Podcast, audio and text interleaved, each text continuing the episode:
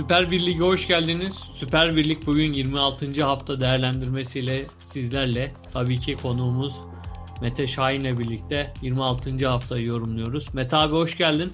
Hoş bulduk Kürşat'cığım. Nasılsın abi? İyiyim, teşekkür ederim. Sen nasılsın?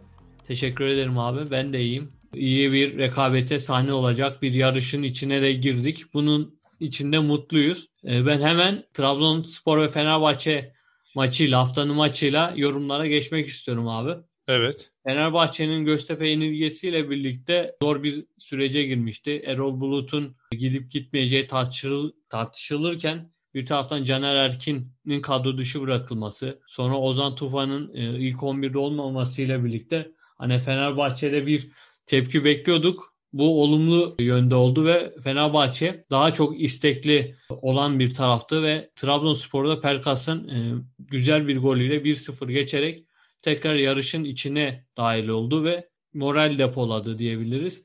Bu maç hakkında evet. ne demek istersin? Şimdi öncelikle tabii Fenerbahçe'nin Caner e, sorunu e, daha da büyüyecek mi büyümeyecek mi bunu ilerleyen haftalarda göreceğiz. Geçen hafta zaten bahsetmiştik bu maç öncesi yorumlarımızda. Caner Erol Hoca'nın kendisini dışarı çıkartmasından sonra tepki göstermişti ve daha sonra galiba takım arkadaşıyla da Nazım'la da bir tartışması var mı yok mu tabii bunu da sosyal medyadan ancak takip edebiliyoruz. Bir sorun yaşadı ve bundan dolayı da bir haftalık bir cezalandırma gibi Ali Koç'un da konuşmalarından ben onu anladım. Bu hafta bir cezalandırma gibi sanki yani bir dahaki haftada Caner kadro şansı bulabilir gibisinden ben Ali Koç'un açıklamalarından bunu anladım. Özellikle bu galip gelinmesinden sonra tabii bu konuda daha da rahatlayacaklar gibi görünüyor. Ama tabii Caner'in eksikliğini Fenerbahçe hissetti mi? Aslında bana sorarsan hani Salah'ı tabii ki defansif yönden e, savunma anlamında hiç sırıtmadı solda da. Ama tabii hücum yönünde bence e, Pelkas ve Caner ikilisi Trabzonspor'u biraz daha zorlayabilirdi ki zaten ilk yarım saat Fenerbahçe bence e, Trabzonspor'u sürklase etti. Trabzonspor'a oyun kurma imkanı vermedi. E, ön tarafta o Karagümrük maçını hatırlatmıştım ben iki hafta önceki. O önde baskıyı yer yer ve zaman zaman Karagümrük maçına hata yapmışlardı. 90 dakika boyunca o etkiyi göstermeye çalıştılar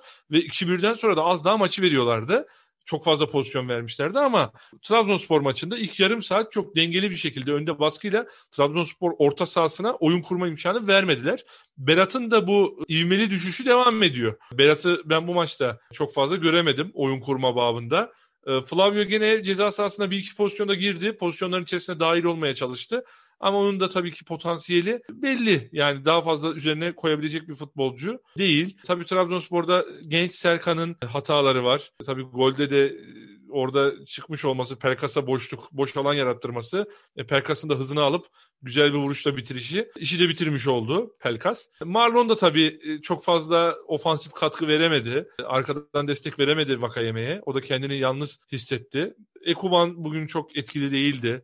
E, Bakasetas e, gününde değildi mi diyelim. Onun da bir iki topta basit hatalarıyla ataklar kesilmiş oldu. E, Canini de zaten ben hep söylüyorum potansiyeli çok çok sınırlı olan bir santrofor. Benim santroforda arayacağım özellik onun çok fazla estetik olması, driblingi değil. Bitiriciliği olması. Yani bugün Galatasaray'da görüyoruz Muhammed'i birazdan bahsedeceğiz. Yani adam her bulduğu topu o üç direğin arasına soku veriyor. Ama Cani'de bunu da görebileceğimiz bir santrofor değil. Fenerbahçe'de de dediğim gibi bu Salahi Gökhan ikilisi çok sırıtmadı. Özellikle savunma babında. Hatta Gökhan Vakayeme'yi çok aslında iyi dinginledi. Bir iki pozisyonda da sert tartışma yaşadılar. Vakayeme çünkü istediklerini yapamayınca biraz da sinirlendi. Sosa bugün çok etkisiz göründü benim gözüme. E, defansif manada ceza sahasının içerisine kadar girip engellediği pozisyonlar olsa da oyunun genişletilmesi manasında Sosa da Mert Hakan da bu konularda etkili değildi. Mert Hakan'ın yalnız iki şutu var. Onlara değinmek lazım. Onları da Uğurcan iyi çıkarttı iyilerdi. Mesut her zamanki gibi e, etkisizdi. İlk yarım saat haricinde diyorum ama ilk yarım saat Mesut'u Trabzonspor savunması hani sanki bir Anadolu takımının on numarası gibi gördü. Hiç üzerine ne baskı kurdu ne bir ikili sıkıştırma yaptı. Mesut aldığı her topta e, kanatları oyunu iyi açtı. E, burada da işte Pelkas ve Osayi'nin gününde olması önemliydi ama e, Burada da ben Osayi'yi çok etkili görmedim bugün. Osayi ve Tiam. Tiam da Fenerbahçe'nin forveti olamayacağını bence bugün gösterdi. Altına da imzasını attı. Pelkas gerçekten hani üst düzey oyuncu olma yolunda ilerleyen bir oyuncu. Gerçekten o da e, etkili pozisyonlara girdi. Etkili pozisyonlar yarattı. Golle de bunu süslemiş oldu. Sonradan gelen Ferdi etkiliydi. Ama tabii son bir 4'e 2 yakaladıkları pozisyon var. Değil mi Kürşat? Orada şey mi diyelim, gevşeme mi diyelim? maç bittiğinden dolayı mı diyelim son pozisyon. Gene o da Fenerbahçe'nin hiçbir zaman ben forvet olabileceğini düşünmediğim Samatta tarafından kaçırılan bir pozisyonları var. Valencia girdikten sonra o da bir etkinlik yaratamadı. Ben 2-3 tane basit hatasını hatırlıyorum. Ozan bir etkinlik getirdi e, orta sahayı ileriye taşıma babında ama o da e, belli belirsiz bir etki yaratabildi. Ama ilk yarım saati ve son 15 dakikası haricinde keyif veren bir maç oldu diyemeyeceğim. Abdullah Hocam Malatya'dan sonra hani o Malatya maçında saha ve zeminden dolayı ben daha farklı düşüneceğim. Daha farklı bir sistematik düşüneceğim dedikten sonra Abdullah Hoca'nın oyun tarzında da inanılmaz bir değişim olmaya başladı. Ben Abdullah Hoca'da Ünal Karaman'ı görmeye başladım. Hani 0-0 gitsin 1-0'a yatalım mantığını ben Trabzonspor'a çok yaklaştıramıyorum. Çünkü Trabzonspor'un kurumsal hafızasında hep ofansif oyun var. Zaten futbolcu tarzı da buna müsait. İşte Vakayemesi, Bakasetas'ı, Ekuban'ı, işte Canini'yi mi oynatırsın orada, Afobe'yi mi oynatırsan ya da işte Kanada birini alıp Ekuban'ı mı forvet oynatırsın ama hani hep ofansifi düşünen bir futbol oynaması lazım Trabzonspor'un. Özellikle Anadolu kulüplerine karşı, kendinden daha zayıf takımlara karşı. Trabzonspor'da e, ne yazık ki bunu göremiyoruz. Bu maçta da ilk yarım saat özellikle arkaya yaslanıp Fenerbahçe'yi bekledi ve 3-4 tane net pozisyonu Uğurcan engellemiş oldu. Mesela maçın pelkası bir kenara alırsak Yıldız'ı kim diye sormuş olsan hani bu maç 0-0 bitse kim derdin Kürşat? Uğurcan. Uğurcan derdin. İşte bu e, bence Trabzonspor adına iyi bir durum değil. Hani bir maç bir de değil. Yani bu 3 ya da 4 oldu herhalde son 7-8 haftada. Hani Uğurcan'ı hep maçın adamı olarak görüyoruz. Bu da Trabzonspor'un komple takım olarak savunma babında eksikliklerini gözümüze sokuyor demektir. Abdullah Hoca'nın buralara bir pansuman yapması lazım. Aksi takdirde ben kesinlikle ve kesinlikle Hatay ve Alanya'nın aşağıdan sıkıştırabileceğini artık düşünmeye başladım. Acil bir pansuman yapacak. Mesela ben artık yavaş yavaş parmak kendine geldiyse mesela parmağı Abdülkadir parmağı bu kadroda ben görmek isterdim bir futbol sever olarak. Mesela İngiliz Baker o da çok iyi bir orta saha. Hem ofansif hem defansif yönü. Tamam Berat iyi bir futbolcu, iyi bir oyuncu ama yani Berat'ın da 3-4 haftadır aşağıya doğru bir inişi var. Görüyoruz bunu. Yani atakları şekillendiremiyor. E, her topta geriyi düşünüyor. İleriye pas yok. E, yani bunları biraz daha bence Abdullah Hoca'nın düşünüp taşınıp bu şekilde bir kadro kurması gerekiyor. Mesela Ekuban'a bağlı kaldı. Burada Yusuf Sarı gerçeği var. Bu girdikten sonra gene bir iki pozisyon sağ kanattan akınları vardı Yusuf'un. Atak yarattı. 2-3 korner kazandı. Yani bu tarz oyunculara Trabzonspor'un ihtiyacı var. Yani bir şekilde artık Trabzonspor'un değişime ihtiyacı var. Belki bu mağlubiyet Trabzon için hayırlı da oldu diyebiliriz. Çünkü bu maçtan çıkarılacak bir beraberlik doğru oyun oynuyoruz. Aynen devam havası yaratacaktı. Ama kaybetmek Trabzonspor'da artık yüzde yüz diyorum ben. Çünkü Abdullah Hoca kendini her daim geliştirmeye açık bir hoca. Bir dahaki haftalarda ben Trabzonspor'da bir yani ufak tefek de demeyeceğim orta şiddette bir değişim olacağını düşünüyorum. Bu maç üzerinde şöyle düşünüyorum. Fenerbahçe istediğini alarak gidiyor. Oyun her ne kadar iki takımda bir oyun, iyi oyun ortaya koyamasa da Fenerbahçe şampiyonluk yarışında önemli bir 3 puan aldı ve moral depoladı. Trabzonspor üzerinde şöyle diyebiliriz. Bence Abdullah Avcı daha bir pragmatik yaklaşarak kısa zamanda en iyi geleceği puanı almayı hesaplıyor. O bir oyun ortaya koyuyor ancak bu oyunun gelişimi çok yavaş seyrediyor. Burada Beşiktaş'ta geçen sene Beşiktaş'ta yaptığı hatayı burada yapmamayı daha çok özen gösteriyor. Çünkü Beşiktaş'ta bir oyun oturturken puan alamamasının getirdiği bir eleştiriler vardı. Burada puan topluyor. Biraz da oyun yavaş. Ancak puan topladıkça mesela 2 nokta 47 idi ortalaması bu maçları çıkana kadar. Çok iyi bir seri getirdi. Bence Trabzon'un buraya kadar bile gelmesi, yarışın içindeyim deyip dememesi bile bir mucizeydi. Bence bu saatten sonra Abdullah Avcı değiştirir mi, geliştirir mi orada bilmiyorum. Ama rakiplerine göre daha farklı bir oyun oynayacaktır. Çünkü fikstür de rahat e, bir nebze. Buradan Galatasaray maçına kadar nispeten daha zayıf takımlarla karşılaşacak. Fenerbahçe özelinde Erol Bulut'a baktığımızda bir de bu kadro dışılarıyla bir oyun geliştirmeye çalışıyor. Yani Trabzon'a karşı oynadığı oyun bu kadar da eleştirilebilecek bir oyun değil. Çünkü baktığımızda Fenerbahçe bir deplasman takımı gibi oynuyor. İşte o yetenekli ayakları çok iyi çıkıyor. Buradan da Beşiktaş maçına geçmek istiyorum abi. Ee, Beşiktaş evet. Denizli'yi net skorla geçti. İlk yarıda bulduğu gollerle. Ama bundan ziyade oyun olarak ligin en iyisi olduğunu düşünüyorum. Beşiktaş Denizli maçı özelinde ne demek istersin? Şimdi dediğine yüzde yüz katılıyorum. Zaten geçen haftaki yorumlarımızda da Beşiktaş'ın hani en az 3 gollü bir galibiyet alacağını söylemiştik. Bunu hissediyoruz çünkü Beşiktaş her anlamda iyi top oynuyor. Yani mesela Denizli Spor'u kendi sahasına gömdü. Denizli Spor'un ben ilk yarıda mesela özellikle çok net bir hatanı hatırlamıyorum. Zaten Denizli Spor'un kadrosuna baktığım zaman da e, sadece bir sağda Sagal var dikkat çeken. Onun haricinde çok fazla dikkat çeken bir oyuncuları da yok. Çok fazla etkinlik de gösteremediler ve bunun karşında da Beşiktaş çok rahat bir galibiyet aldı diyebiliriz. İkinci yarı hatta vitesi çok düşürdü. Orta sahayı komple değiştirdi. Atiba, Laiç, Enkudu hepsini dışarıya aldı Sergen Hocam. Hatta Vida'yı bile çıkarttı. Çok fazla riske etmek istemedi ilerleyen haftaları düşünerek. Ama bu maç özelinde e, şunu söyleyebiliriz. Bence önemli olan şuydu. E, ben 3-4 haftadır diyordum ki Larin ve Abu Bakar'ın etkisizliği devam ederse Beşiktaş ileride sorun yaşayacaktır. Larin ve Abu Bakar'ın kendine gelmesi lazım dedim. Bu hafta bir Larin bir Abu Bakar İkisi de gollerini attı. Laiç özelinde de konuşmak lazım. O da ilk yarı bence süper bir top oynadı. Defansa da yardım etti. Ofansif anlamda oyunu açmada çok etkili oldu. E, Enkudu çok iyiydi. En, ya Beşiktaş zaten şöyle bir bakıyorum ben. Bir tarafta Ensakala Enkudu, bir tarafta Rozier Larin. Yani işliyorlar orayı. Yani arı gibi işliyorlar. Yani hem defansif hem ofansif manada birbirleriyle anlaşma, koordine yani tam anlamıyla bir takım görünümünde.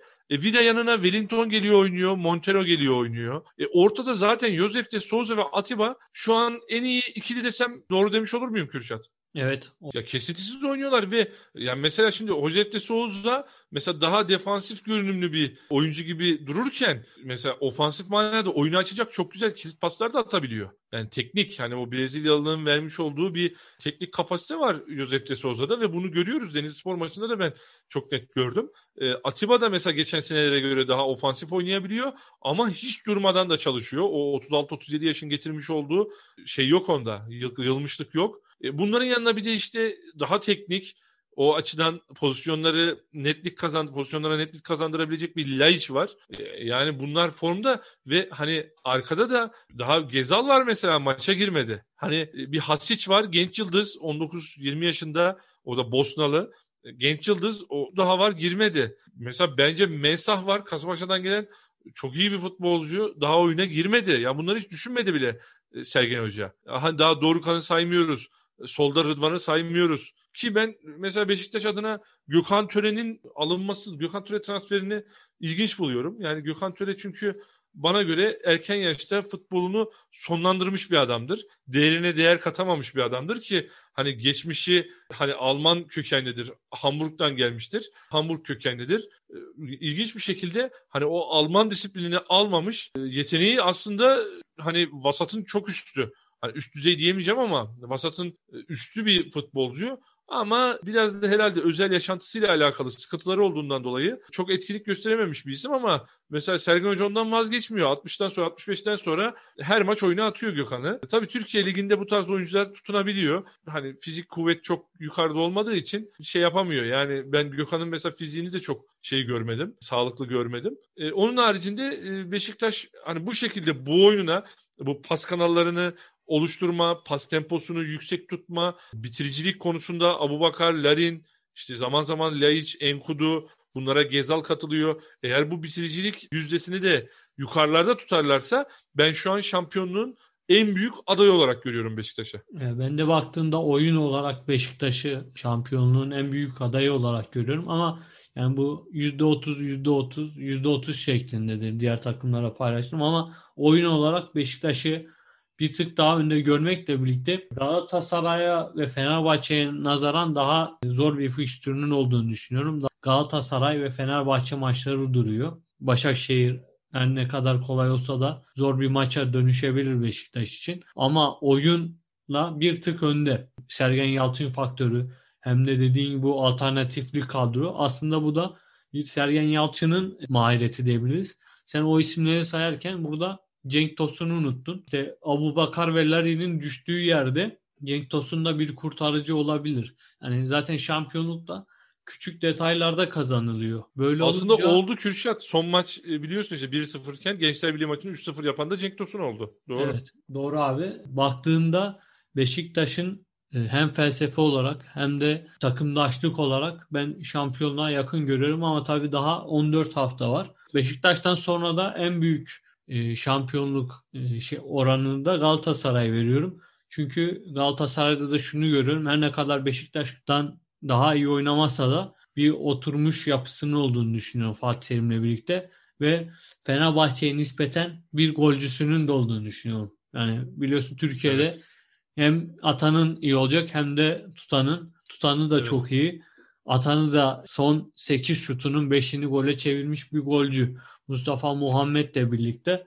Koy Fener'e. Fener'e evet. 6 puan daha fazla evet. koy diyebiliriz. Buradan da e, Galatasaray evet. Erzurum maçına evet. geçmek istiyorum. Seninle konuşurken sen Erzurum'dan bir sürpriz bekliyordun. Belki sürpriz gerçekleşebilirdi de. Net 3-4 evet. pozisyona girdi Erzurum. Hatta Galatasaray'ın evet. hani böyle şeyi yok fazla. Baskılayacak bir unsur yok doğru. Yoktu ama Galatasaray kazanmayı biliyor. Son 8 evet. maçın 8'ini alarak yoluna devam ediyor. Tabi burada en büyük silah Fatih Terim oluyor. Bu maç hakkında ne söylemek istersin? Şimdi bu maçta şimdi hangi Galatasaraylı diyebilir ki biz 90 dakikalık oyundan memnunuz. Galatasaray oyunları blok blok oynuyor. Mesela 20'şer dakika, 30'ar dakika ya da tek bir 30 dakika oynayıp maç kazanıyor. Son 3 haftadır Galatasaray'ın galibiyetleri ya tek yarı üzerine ya yarım saat üzerine kurulu bir oyun. Burada da Erzurumspor'u böyle geçtiler. Erzurumspor'da da yani o Atıf şey şu artık herhalde futbol hayatını sonlandırmış gibi geldi bana. Topa vurmaya mecali olmayan bir futbolcu gibi geldi. O da 35 yaşına geldi. Tabii zor. Türkiye'de gol krallığı yaşamış da bir isim. Ama çok etkisizdi ya. İki pozisyonu var mesela. Tunu Mustera değil hani sıradan bir kaleci olsa da kurtarırdı gibi geliyor. E, Gomez etkisiz göründü gözüme. Aslında iyi bir forvet ama etkisizdi. Erzurum'un orta sahasında Rahman Buğra, Osman ve Omolo ona da farklı bir 11 ile sahaya çıktılar. Yani onların da sakatlıklarla ve cezalılarla herhalde e, başları dertte. E, yani değişik bir 11 sahaya sürdü. Mesut Hoca. Gerekeni yaptılar mı? Yani ben yaptıklarını düşünüyorum. Çünkü Mustafa'nın pozisyonları hani çok da fazla böyle bireysel hataya dayandırılabilecek hatalar değil. Çünkü ikinci gol mesela oyundan koparan gol orada hani Arda'nın topu bırakması hani o, defansın da offside diye bir anlık duraksaması ve Mustafa'nın da dar açıdan müthiş vuruşuyla sonlandı. Hani burada ben Erzurum defansına tabii hani çok fazla eleştiri getiremeyeceğim. Ama Erzurum'a şöyle bir eleştiri getireceğim. Ya Mustafa El Kebir gibi bir futbolcu mesela hala nasıl Türkiye'de kulüplerde futbol oynar benim aklım almıyor.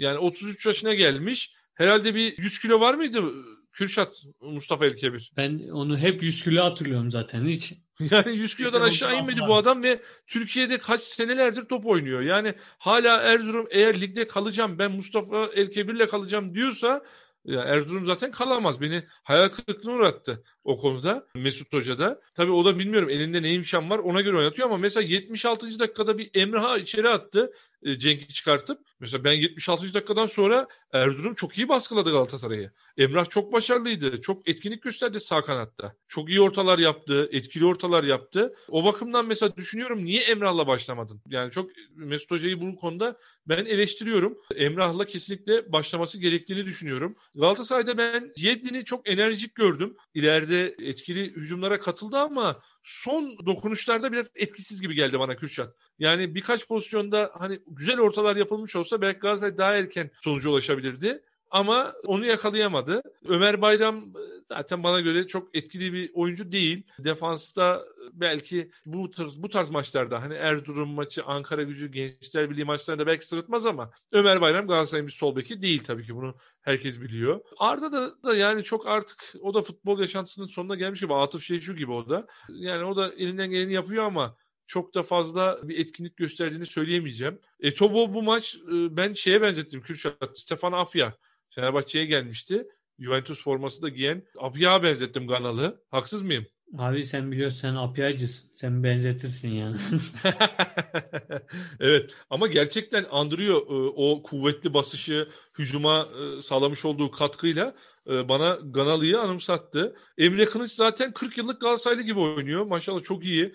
Beğeniyorum onu da. Onyekuru bu maç etkisiz kaldı ama Emre onun eksikliğini de kapattı bence. Çift taraflı oynadı. Hem ortaya hem sola kaydı. Onun da hani menşei sol kanat. Orada bir etkinlik yarattılar. Zaten Mustafa hakkında konuşulacak hiçbir şey yok. Mustafa gerçekten herhalde Türkiye Ligi'ne son 10-15 sene gelmiş en büyük santrofor olma yolunda ilerliyor. çok e, büyük bir performans sergiliyor. Yani biri diyelim abi. Bence hani daha Alexander Sörloth etkisi yaratmadı yani. Şimdi şöyle eğer... Bu arada Alexander Sörloth da ilk golünü çok güzel bir maçta 90 artı 3'te galibiyeti getirerek attı. Evet geri dönüş 2-0'dan 3-2'ye geri dönüşünde Leipzig'in 90 90. dakikada attığı golle doğru Sörloth da yaptı. Tabii o Trabzon'da yakala, yarattığı havayı o Leipzig'de yaratamadı. Şimdi yani... şöyle hakkını vermek lazım. Sörloth bir Galatasaray Fenerbahçe'de olsaydı e, Türkiye'nin gelmiş geçmiş en iyi forveti denilirdi. Ama tabii biraz evet. popülist olmadığı için Trabzonspor'da. E, ama şimdi şöyle bir şey var. Şimdi mesela geçen sene şampiyonluk gelmiş olsa evet. çok daha farklı olurdu. Yani bu adam e, kaç? 29 tane gol attı Türkiye Süper Ligi'nde. Evet. Tabii tabii. Hem de kimsenin beklemediği anda en çok eleştiril, eleştirilen bir adamken buraya evrildi. Tabii tabii kesinlikle öyle. Yani Sörlot'un yeteneği ve hani o uzun boyu, fizik gücüyle, e, bitiriciliğiyle, dripling yeteneği de vardı. Sörlot çok iyi top tutuyordu. Yani e, her özelliği üzerinde barındıran e, komplike bir santrofordu. Ama, Ama şimdi yanına şampiyonluk koyamadığın zaman her şey eksik kalıyor. Burada Mustafa eğer Mustafa Muhammed Galatasaray'la şampiyonluğu yakalarsa, şampiyonluk kupasını kaldırırsa yani en büyük forvetlerden biri olma şeyini yükseltecek Bence yani. Bence de yani Mustafa Muhammed'in de Sörlot gibi çok büyük bir transfer yapacağını düşünüyorum. Leipzig olur, evet. Ajax olur.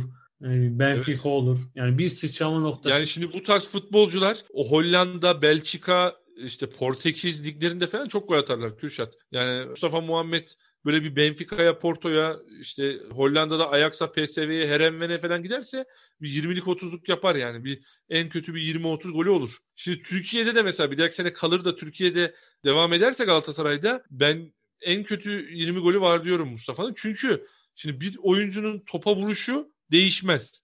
Burada bir performans olmaz Kürşat. Bir futbolcu da topa vurmayı biliyordur ya da bilmiyordur. Şimdi mesela ben Samat'ta da bugün son pozisyon 4'e 2 pozisyonda orada bir santrofor, bir golcü oyuncu o golü atardı. Yani atamasa da vuruşu doğruydu derdik. Vuruşu doğruydu ama şans yanında değildi derdik. Ama mesela Samatta'nın ben orada bir santrofor ya da bir golcü olmadığını gördüm. Ama Mustafa yani şu ana kadar Galatasaray kaç şut çekti bilmiyorum ama herhalde ne, son 8 şutunun 5'i gol oldu mu dedin? Evet. E, ya mesela o 8 şutunun 8'i de evet yani şuttu. Onlar gol de olsa kimse bir şey diyemezdi. 8'de 8 de yapabilirdi. Ama işte bu forvet özelliğiyle alakalı. Mustafa tam bir forvet. Yaşı da çok yok. Yani daha 23-24 yaşında. Galatasaray bence müthiş bir transfer yapmış. Bu maçta da aldığı 3 puanı Galatasaray'ın cebine koydu diyebilirim. Ama Galatasaray bence ilerleyen haftalar için hala ve hala sinyal veriyor. Çünkü takım olarak defansı yapamıyor Galatasaray. Yani çok ilginç bir şekilde Galatasaray'da bu Etobo, Fernandez hani bu maç üzerinde söylüyorum. Etobo, Fernandez ikilisi ne hücumla çok bağlantı kurabildiler ne defansla çok bağlantı kurabildiler. Mesela Fernandez şu an Galatasaray'ın oyuncusu değil bence. Çok zayıf kalıyor orta sahada. Mesela orada bence Taylan'la başlaması çok çok daha iyi olurdu e, Fatih Hoca'nın. Ama Fernandez'i tercih etti. Ee, orada Etobo biraz yalnız kaldı. Ama e, tabii işte şansı Galatasaray'ın e, gol yememesi oldu. Eğer ilk yarının sonlarına doğru bulduğu pozisyonlardan birini değerlendirebilmiş olsaydı Erzurumspor e, herhalde şey yapardı yani Fatih Terim de zora giderdi bu maçta. Maçlar yorumlarından sonra puan tablosu şu şekilde gerçekleşiyor. Galatasaray 57 puanda. Beşiktaş bir maç eksiğiyle 54 puanda. Fenerbahçe e, da 54 puanda. Trabzonspor 48. İlk 4 böyle sıralanıyor. Arkasından işte Hatay Spor, Alanya Spor, Gaziantep ve Karagümrük geliyor. Baktığımızda bu büyük olsa Trabzonspor artık bu yarışın içinde fazla olmayacak. Ama Galatasaray, evet. Beşiktaş ve Fenerbahçe'nin bu yarışını nasıl değerlendiriyorsun? Yani bir oran vermek istesen nasıl dağıtırsın? Şimdi ben oran verirsem kadro derinlikleri, takımın yakalamış olduğu hava bakımından bu ikisini ben e, birbirine e, birbiriyle birleştirip de bir yorum yapacak olursam Beşiktaş'a yüzde 40 veririm. E, Beşiktaş'a yüzde 40 veririm. Sonrasında Galatasaray Fenerbahçe arasında Fenerbahçe'ye yüzde 30 veririm. Galatasaray'a yüzde 20 veririm. Trabzonspor'a da yüzde 10 veririm Kürşat gene. Evet. Çünkü hani dediğim gibi fikstür kolaylığı sadece Galatasaray maçının kalması evet. avantaj olabilir ama burada olabilir. geçmesi gereken 3 takım var. O biraz riskli. Ama şimdi bunlar birbiriyle oynayacaklar mı diye şu an düşündüm. Beşiktaş Fenerbahçe oynayacak mı? Evet oynayacak. Şimdi mesela o maçta bir beraberlik olursa 55-55 Trabzon hafta kazanırsa 51 olur. Evet. Yani öyle bir anda farkı kapatıverirsin yani. Galatasaray Beşiktaş maçı var. E Galatasaray Beşiktaş maçı var. O maçta da Beşiktaş yener de Trabzon gene o hafta kazanırsa hani alttaki takımlar. Yani şu an Trabzonspor e, tam bitmiş gibi düşünecek ama ona göre mesela maçlara saldıracak. O şekilde bir havaya bürünmesi lazım. E, ama e, tabii dediğim gibi oranı düşük. Ama bence Beşiktaş 40, Fenerbahçe 30, Galatasaray %20, Trabzonspor'da %10 diyorum ben. 2 Mart Salı ile birlikte hafta içi maçları olacak. Yine yoğun bir tempoya giriyoruz. Yeni Malatya Beşiktaş, Evet. e, Ankara Galatasaray, Kasımpaşa Trabzon ve Fenerbahçe Antalya maçı var. E, soruyu şöyle söyleyeyim. Hangi takımın takılacağını düşünüyorsun bu fikstürde? Şimdi Malatya şimdi normal bir yer değil Kürşat. Malatya'nın zemini Malatya'nın tarlalarında oynanacak maç. Onun için e, Beşiktaş da çok üst düzey. Belki de ligin en teknik takımlarından bir tanesi. Enkudu, Gezal, Laiç, Abu Bakar, Hakeza bir santrafora göre çok teknik bir adamdır Abu Bakar'da. Ee, teknik bir kadrosu var. O Malatya'da ben zorlanacaklarını düşünüyorum. Ama zorlansalar da Beşiktaş'ın takılmayacağını düşünüyorum. Yani Galatasaray Ankara gücü Ankara'ya geliyor Galatasaray. Doğru mu? Evet. Galatasaray Ankara gücü yani Ankara gücünde hiçbir hava yok. Herhangi bir ligde kalma konusunda bir belirti yok. Nefes almıyor Ankara gücü. Şu an tamamıyla fiziksel hayata girmiş durumda. Oradan da geri hayata dönemezler. E Galatasaray da oraya çok büyük eksikliklerle gitmiyor. Galatasaray bir şekilde kazanmasını bilir. Ankara'dan 3 puanla döner. Fenerbahçe Antalya. Fenerbahçe'de Ersun Hocam'la oynuyor. Ersun Hocam da o yenilmezlik serisini inanılmaz bir yere getirdi Kürşat. Yani Ben de 10, 12 hafta oldu. 12 haftadır Antalyaspor kaybetmiyor. Evet ben de bir sürpriz burada bekliyorum çünkü Fenerbahçe evinde oynadığı maçlarda zorlanıyor. Özellikle kapanan takımlara. Antalya Evet. Spor yanlış hatırlamıyorsam 10 maçtır yenilmiyor ve gol yemediği maç sayısı çok fazla. Ersun Yanal oyun tarzını değiştirmiş durumda şu an. Antalya'ya hem kadro kalitesi de yüksek olduğu için muazzam bir defans yaptırıyor. Oradan Kesinlikle. e, Antalya deplasmanından ne Trabzon çıktı, çıkabildi ne de Beşiktaş bu kadroyla bu oyunla çıkabildi. Hepsi beraber Evet. kalıp geldi. Ben bu maçta biraz belki beni çılgınca bulacaksın ama bir Fenerbahçe bu maçta en az 3 gol bulur. Tam tersi diyorsun yani. Ben tam tersi olacağını düşünüyorum. Çünkü Fenerbahçe artık bir ivme yakaladı. Fenerbahçe'nin bu yakaladığı ivmenin önüne artık öyle defansif oyun. Şimdi Fenerbahçe'ye bir de defans yaparsan Fenerbahçe'de bak Mesut, Pelkas, işte Sosa ya bu oyuncular teknik oyuncular. Teknik kabiliyeti olarak belki Türkiye'ye gelmiş böyle en iyi oyunculardan falan böyle. Hani 20 oyuncu say desen bu üçünü dördünü sayarsın Kürşat. Bunlar etkili olacaklar. Bak arkaya yaslanmayacaksın bence bunlara. Arkaya yaslanırsan bunlara diyorsun ki gel abi bütün yeteneğini, tekniğini, kapasiteni benim üzerimde dene diyorsun. E, Eğer Antalya bu hataya düşer de e, defans arkaya yaslanırsa Fenerbahçe ilk yerden işi bitirir diyorum ben burada. Kasımpaşa Trabzonspor kısa cümlelerle. Kasımpaşa, Trabzon, Kasımpaşa da çok kötü durumda. Onlar da son hafta gene kaybettiler. Trabzon tabii bu Fenerbahçe maçının telafisini yapmak isteyecek. Ben aynı düzenle de sahaya çıkacağını düşünmüyorum. Dediğim gibi değişim bekliyorum. Onlar da son Göztepe maçında kaybettiler. Yani Trabzon buradan zorlansa da bir 3 puan çıkartacaktır. Yani şöyle demiş oluyoruz aslında. 4 takım da kaybetmez demiş oluyoruz. Ama burada en çok zorlanacak takımlar Beşiktaş ve Trabzonspor. Ben de katılıyorum ama hani bir sürpriz de bekliyorum Fenerbahçe Antalya maçı. Çünkü Fenerbahçe sürprizlere açık bir takım biliyorsun her yönlü. Burada puan kaybetmez diyoruz, kaybediyor. Tabii tabii kesinlikle öyle. Hani burada tabii ki bizim yorumlarımız belli bir yere kadar Evet. belki anlamlı oluyor ama belli bir yerden sonra o sahadaki dizilişler önem kazanıyor. Benim söylememin sebebi şu. e, Antalya Spor arkaya yaslanacağından emin olduğum için e, önde çok basamayacaklar. Fenerbahçe de top yaparak eğer topu ileriye getirebilirse 3. bölgeye çok etkili olacaktır. Erken gelecek bir golle de Antalya Spor alacaktır. Şimdi hani belki dinleyicilerimiz diyecek ki ya kardeşim Antalya Spor 12 maçtır kaybetmiyor. E, Trabzonspor da son 18 maçta bir mağlubiyet aldı. O da Galatasaray'a karşıydı. Ama Fenerbahçe geldi kendi sahasında Trabzonspor'u yendi. Bolda böyle bir oyun. Evet abi. Değerli yorumlar için çok teşekkür ederim. Yine çok güzel bir program oldu. Ben büyük bir zevk aldım. İnşallah dinleyicilerimiz de iyi bir zevk alır diyoruz. Daima sporla kalın. Ben de çok zevk aldım. Daima sporla kalın. Hoşça kalın.